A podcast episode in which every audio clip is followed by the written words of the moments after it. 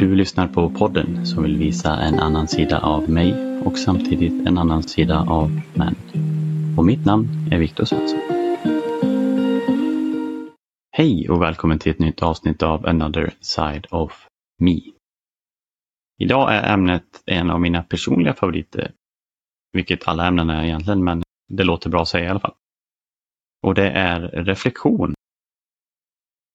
Och jag tror verkligen för att låta inspirerande att reflektion är verkligen en av människornas bortglömda gåvor.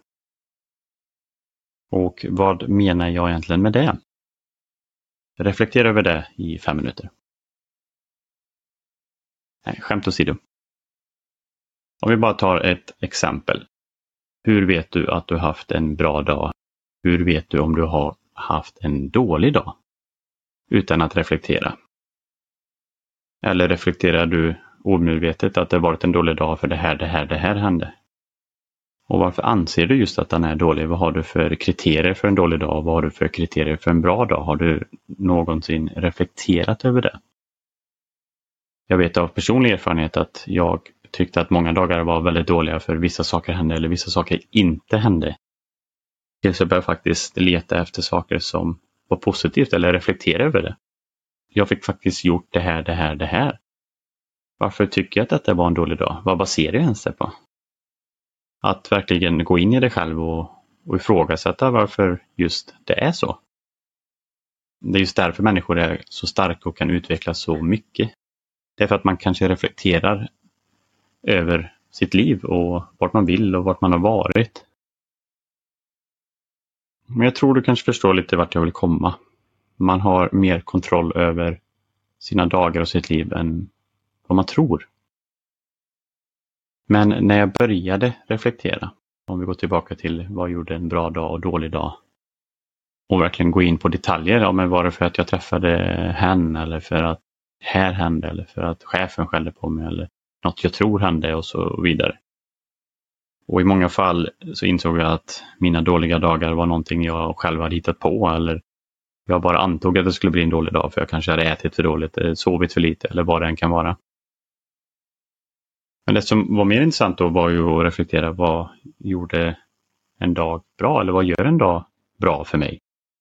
Ja, men det är när jag umgås med de här människorna. Det är när jag kanske får frihet att vara kreativ, när jag läser, när jag träffar min familj. Det fanns otroligt mycket och vill man gå in mer på detalj. Jag märkte att jag personligen mår väldigt bra av att vara ute i naturen och bara ta en promenad på lunchen för mig på jobbet kan höja hela min dag.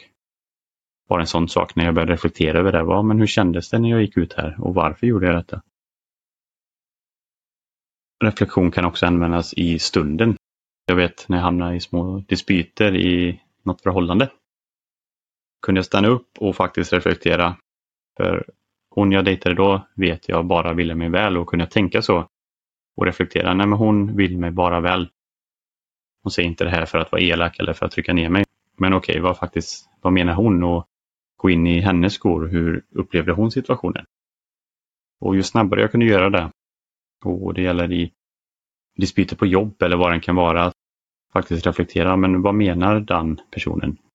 Ibland kanske inte ens är välmenat, utan det är bara rent elakt om det är jobbmässigt eller vad den kan vara. Men just i det fallet så visste jag att hon ville mig väl och kunde lösa de konflikterna mycket snabbare än att låta det dra ut och man är passive aggressive i flera år.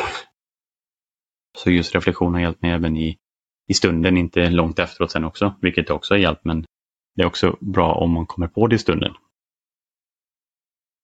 Och sen finns det ju självklart inom citattecken jobbigare reflektioner.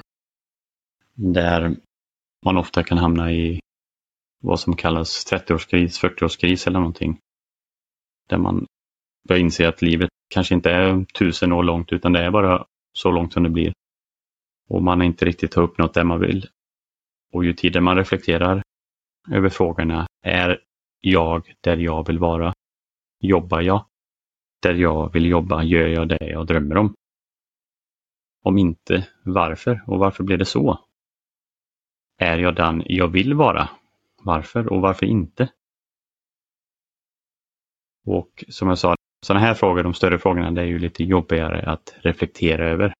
Om man kan göra det på ett ärligt sätt så kan man komma så mycket längre i livet än vad man faktiskt tror just nu. Som en av mina förebilder säger, Christer Olsson heter han om ni undrar. Vart är du på väg och vill du dit? Bara en sån reflektion är något otroligt starkt. Jag vet att jag hamnade inom Handels för att en av mina största idol i mitt liv jobbade där, min eh, mor. Och jag minns att hon sa hela tiden att stanna inte inom Handels, men jag gjorde det ändå. Tills jag insåg att jag har varit kvar inom Handels för att jag älskar hon så mycket och jag vill göra henne stolt. Och det har nästan blivit en liten trygghetszon för mig för att här är jag bekväm även om jag kanske inte utvecklas mer.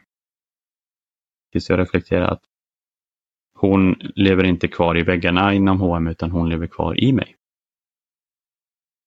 Och det var en otroligt stor reflektion och en befrielse för mig. Som jag fick väldigt mycket hjälp av att inse av dem i min närhet. Men vart börjar man då? Jag tror 100% att du gör det mycket mer än vad du tror redan omedvetet. Så tanken här är att göra det lite mer medvetet. Men börja smått kanske då med din dag. Hur var den? Var den bra? Var den dålig? Varför? Och kanske reflektera vad är en bra dag för dig och vad är en dålig dag? Och här kan du då vägleda dig själv att försöka uppnå de här bra sakerna lite mer än de dåliga, undvika de dåliga än de bra. Vissa saker kan man ju inte undvika, men jag tror du förstår vad jag menar. Vad kan jag förändra? Vad kan jag sträva mot? Tänker jag tillbaka på en jobbig situation som hänt mig med min mor gått bort och många andra har förlorat och reflektera över det i efterhand och försöka bearbeta det. Det är något otroligt kraftfullt. Då kan jag rekommendera att skriva om händelsen och kanske få lite nya perspektiv och läsa det högt för dig själv. För i mitt fall så går jag ofta runt och tänker på allt och sen nästan glömmer av det. Och sen börjar jag tänka på det igen. Men när jag väl skrivit ner det så har jag det på papper och det finns fysiskt i världen med ord, vilket är otroligt kraftfullt. Men skriv i en reflektionsbok. Skriv ner ja, om din dag, om saker du vill kanske uppnå. Tycker du det är svårt att skriva, prata in i röstmemo och lyssna på det. Bara att man får ut det och reflekterar är det viktiga. Och är det svårt att hitta bra frågor så googla och bra reflektionsfrågor, en sån enkel sak. Eller reflektera över dig själv då. Över vad du tror skulle kunna vara bra reflektionsfrågor. Ni förstår ju hur djupt reflektion kan gå. Man kan gå ner i en rabbit hole, men reflektera över reflektion för att reflektera om reflektionsfrågor.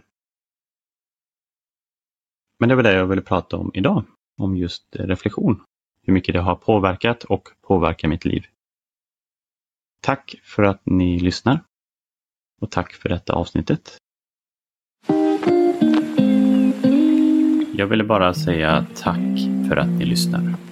Och glöm inte av att vara snälla mot er själva och vara snälla mot andra.